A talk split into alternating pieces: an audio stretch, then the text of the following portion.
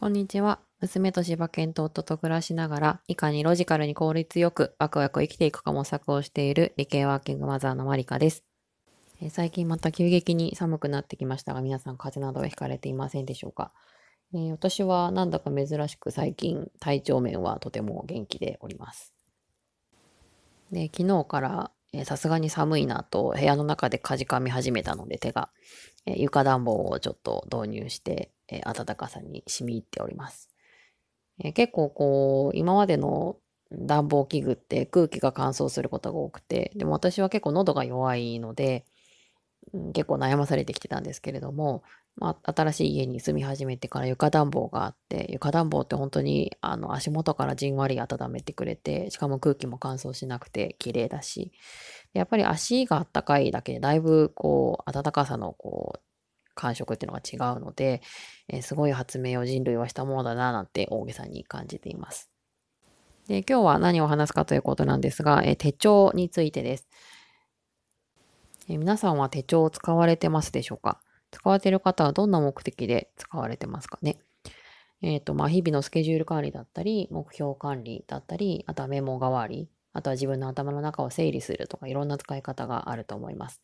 まあ、特に昨今、こう手帳ブームというか、こう書くことでそれが叶いますよ、みたいなブームというか、風潮も強くなってきていて、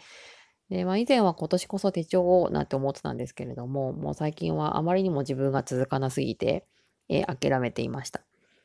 で、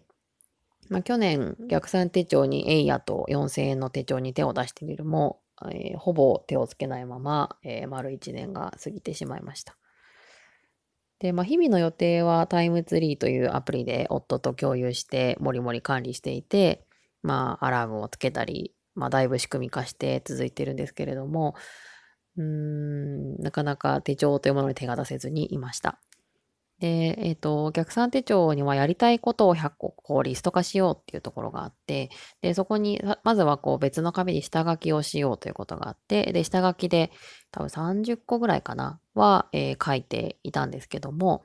実はその中でこう見てみると結構叶っているところがあって、やっぱりこう書くことで可視化して自分にこう脳にこう書き込んでいくというか、で、それによって、まあ、自然とそういう方向に引き寄せる、まあ、スピリチュアルではないですけども、こうやりたいことを自分で意識してそこに向かっていくっていうことが、やっぱり書くっていうパワーはすごいんだなということは実感はしていました。でもなんだか毎日慌ただしいのに自分の人生の方向性が見えなくて、で、毎日やりたいことというかやらなければならないことに溺れていってしまっていて。で、その自分の、まあ、船だとすると、まあ、灯台になるような、まあ、ミッションみたいなものを作れば、もう少し、こう、紆余曲折しすぎず、無駄なく楽しく自分の人生にフォーカスしていけられるのかななんて思っている矢先に、えーワンママハルさんのきっかけで、陽子さんという方の手帳会の、えー、ズームの、えー会が、ご縁がありまして、えー参加をさせていただきました。で、そこでこう学んだこととか感じたこと、で、そしてそこでお話をしている中で、私がこう手帳を続けてない、られてない理由が、実はストレングスファインダーにやっぱり強く関係したっていう気づきがあったので、そこについてお話をしてみたいと思います。よろしくお願いします。で、その陽子さんの手帳会を受けまして、で、内容はですね、ちょうど今日陽子さんが、えーブログにすごく詳細に記載をされているので、こちらは後でリンクを貼っておくとして割愛をさせていただきますので、まあ、ざっくりとした話とか、そこから私が思ったこととか、学んだことについて話したいと思います。で、まあ、その、えっ、と、手帳に必要なことっていうのが、まあ、4つあるというお話があって、まずは大きなビジョンを設定すること。で、そこから、こう、目標を、まあ、ある意味因数分解というか、だんだん、えっ、と、ちっちゃい目標を作っていって、そこからさらに、じゃあ何をするのかっていう行動まで因数分解をしていく。で、それをちゃんとやったのかっていうことを、まあ、月次だったりで振り返りをしていく。まあ、この4つが大事ですねというお話をされていました。で、その中で、その、まあ実際にじゃあどんな目標を立てるか、どんな行動を目標を立てるかということなんですが、まあコントロールできるのはあくまでも自分だけです。で、まあ特にその、例えば夫にどうこうしてもらうとか、子供にこんな風になってもらうっていうものは自分ではコントロールができないので、実際そういう目標は達成されづらいという話をされていました。で、あとはその数値化されしづらいものこそ、えーちゃんと数値化をして目標を設定するという話もとても印象的で、で、やっぱりこうぼんやり、例えばこう可愛いママになりたいっていう夢が叶わなんかこう具体的にこうぼんやりしてしまったっていう話をえー陽子さんがされていて、やっぱりそういうこうふんわりした言葉、抽象的な言葉っていうものは、えなかなか叶えられづらいんだなというふうに思いました。で、あとはこう一人で頑張らない、仲間と一緒にやるということをおっしゃっていました。で、その横さんの手帳術でお話をしているのを聞くと、すごくストイックにこうちゃんとした目標を立てて、で、ルーティンを作って回して、ちゃんと振り返りをするっていうことを、まあ、いくら仲間がいるとは言っても、すごく真剣に、えーストイックに手帳に向き合われているなっていうお話を聞いて、で、今までその私は何度もこう挫折してきてしまったんですけど、どうすればいいですかっていう話をしたところ、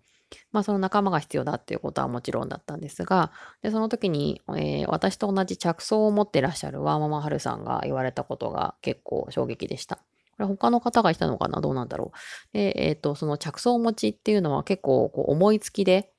あ、これやらなきゃとか、これやりたいとかっていう、こう、頭にポンポン浮かんでくるものをやっていくので、こ行動ではなくて、衝動で生きているので、で、っていうお話をされていて、その言葉が結構すごく、えー私の頭にインパクトがありました。今までその私のストレングスファインダーでいう着想という項目は、まあ、いろんなアイディアが、まあ自分で言うのもあれなんですけど、湯水のように湧いてきて、あ、もっとこれもいいかも、これもいいかもって、こう、いろんなものを、こう、ある意味マルチにやっていくことが、まあ、強みだとも思っていたんですけれども、それをすごく弱みという目でフォーカスしてみると、まあ、その衝動で毎日を生きているので、なかなかこう目標というか、人生目標に対してまっすぐ歩けていないっていうこと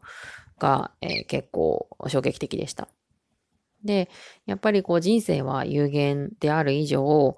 こういろんなことをやりたい気持ちももちろんあれど、そこに向かうためにこう逆算をして人生を計画していかないと、いざ歩いてきてみたら、本来こんなはずじゃなかったのにとか、なかなか目標に到達しないっていうことで、きっと後悔していくと思うので、で、やっぱりせめてそのミッションだけでも最終ゴールというか、大枠のミッションだけでもなんとか作ればいいと思うよっていうお話をいただきました。で、その話をした後で自分のストレングスファインダーの一覧を見てみると、すごいことに、えー達成欲とか、規律性とか、目標思考など、いわゆるこう実行するパワーになるものの資質が、えー34個中の下5個ぐらいに入ってました。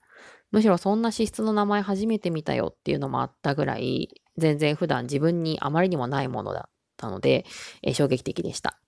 で、ツイッターとかで最近拝見するんですが、こう、今日やりたいなっていうことをリスト化して、それをこう、コミットしていこうみたいな皆さんでやられているものがあるんですけども、私はすごい天の弱的というか、リストアップを、リスト化をしてしまうと、その自分がやらなければならないという、まあ、完璧思考が邪魔するのか、で自分の首を絞めてしまってなかなかできないっていうことがあって、で、そういうことがこう、ストイックに、えーやりたいと思ったことにコミットできるっていう方が本当に羨ましいなと思うとともに、それがなんでできないんだろうみたいなことを自分で考えて、うん、こう悩んでいる時もあったんですけれども、まあそのない資質があまりにも偏っていて、なるほどなとすごく合点がいきました。まあただ、まあじゃないからといって、じゃあ衝動的に人生を生きていいのかって言ったらもちろんそんなことはなくて、せっかくこうやってご縁があって手帳の会を参加させていただいたからには、えなんとかしたいなということで、えーその時一緒に参加していた、あの、カオさんという方と約束を取り付けて、まあ、週次、あ月次かな？で、振り返りのルーティンをしましょうという約束をしました。で、過去1年ぐらいを振り返ってみると、実は片付けとかお金の悩みとかずっとこう解決したいと思っていた出来事があったんですけれども、あまりにもできないので、こうプロに依頼をするっていうことをして、その結果目まぐるしい変化がありました。で、片付けは、えーそういう、えーと、サービスを提供している方をインスタグラムで見つけて、お願いをして依頼をして、うちに来てもらったりとか、あとはお金については、え今はちょっとそのサービスがなくなってしまったんですけれども、マネーフォワードの実店舗みたいなところがあって、実際にこう資産運用とか、お金の家計管理とかっていうことをまあ授業したり、えー実際に、えーカウンセリングしたりっていうサービスを受けてですね、えーすごく自分が変わったなということがありました。やっぱり人の力を借りると、こう強制力が発生するし、えーやらざら、やらざるを得ない環境に追い込まれるので、やっぱり私は、その考えがふわふわふわっとどこかに飛んでいってしまうからこそ、人のお力を借りて、一定のこの強制力、強制的な行動力を持って物事を仕組み化さえすれば、そこから動かすのは得意なので、そこまでを一緒にこう伴走してもらうっていうことが改めて必要なんだなということを感じました。で、せっかくならやっぱり人生をこう、1秒でも多く楽しい時間を増やしていきたいし、えーこうなりたいなって思うところに少しでも早く近づけたら、より人生は多分豊かになると思うので、せっかくのこの機会を生かして、ちょっと来年はというか、今から準備をして来年使っていくようにできたらいいなと思っています。えーこの、えー音声ブログのリンクとか、ツイッターに、えー今回のその手帳会の詳細とかを、えー載せておくので、ご興味がある方はぜひ見てみてください。というわけで、まあ、前回の、えーまあ、ツイッターを経由した、えー質の高い雑談オフ会といい、まあ、今回の手帳会といい、そのオンラインを通じて、まあ、いろんな発信をしたりすることによって、まあ、いろんなご縁がすごく入ってきてるなというか、えーすごく、またワクワクする人生があるなという感じで、いつも楽しくしております。で、いろんなことを配信ということで言うと、先ほどの手帳の話では、まあ、弱みとしてのインパクトが強かった着想とかなんですけれども、まあ、ある意味、まあ、もちろん1位でもあり強みでもあるので、まあ、いろんなことが気になった時に、じゃあこれってどうすればいいんだろうとか、で、結構ググって調べて、その仕組みを作るみたいなことが、まあ、着想と戦略性というものですごく得意なところでもあるので、で、その自分があまりにも当たり前にやってる、こう、ライフハック的なことが、例えばツイッター上で他の方がシェアされていて、で、知らなかったです、すごい、みたいな感じで、皆さんがシェアを、えーリツイートとかされてるのを見ると、結構自分が当たり前にやってることをもシェアしてみると、実はその、えっと他のことは知ってるけどこれは知らなかったとかってことでそういう知識の輪が広がっていくきっかけになるのではないかなと思って今日実は結構ツイッターでいわゆるプチライフハック的なものをいろいろつぶやいてみたら、えー参考になったというお声もいただいたりしてとても嬉しくなりました。なのでその自分の中では多分強みえーストリングスファイダーの強みって当たり前すぎてやってることで人から見ると実はすごくても自分からすると当たり前じゃんっていうふうに思ってしまいがちなんですけどもちょっといろんなことを発信していきながら実は人の参考になったりとかきっかけになったりとかっていうふうになることもあるんだなってことがツイッターを,、えーと経由して分かることも結構あったのでちょっとまたこれからもいろいろ発信をしていきたいなと思います。えー本日もお付き合いいただきありがとうございました。以上、マリカでした。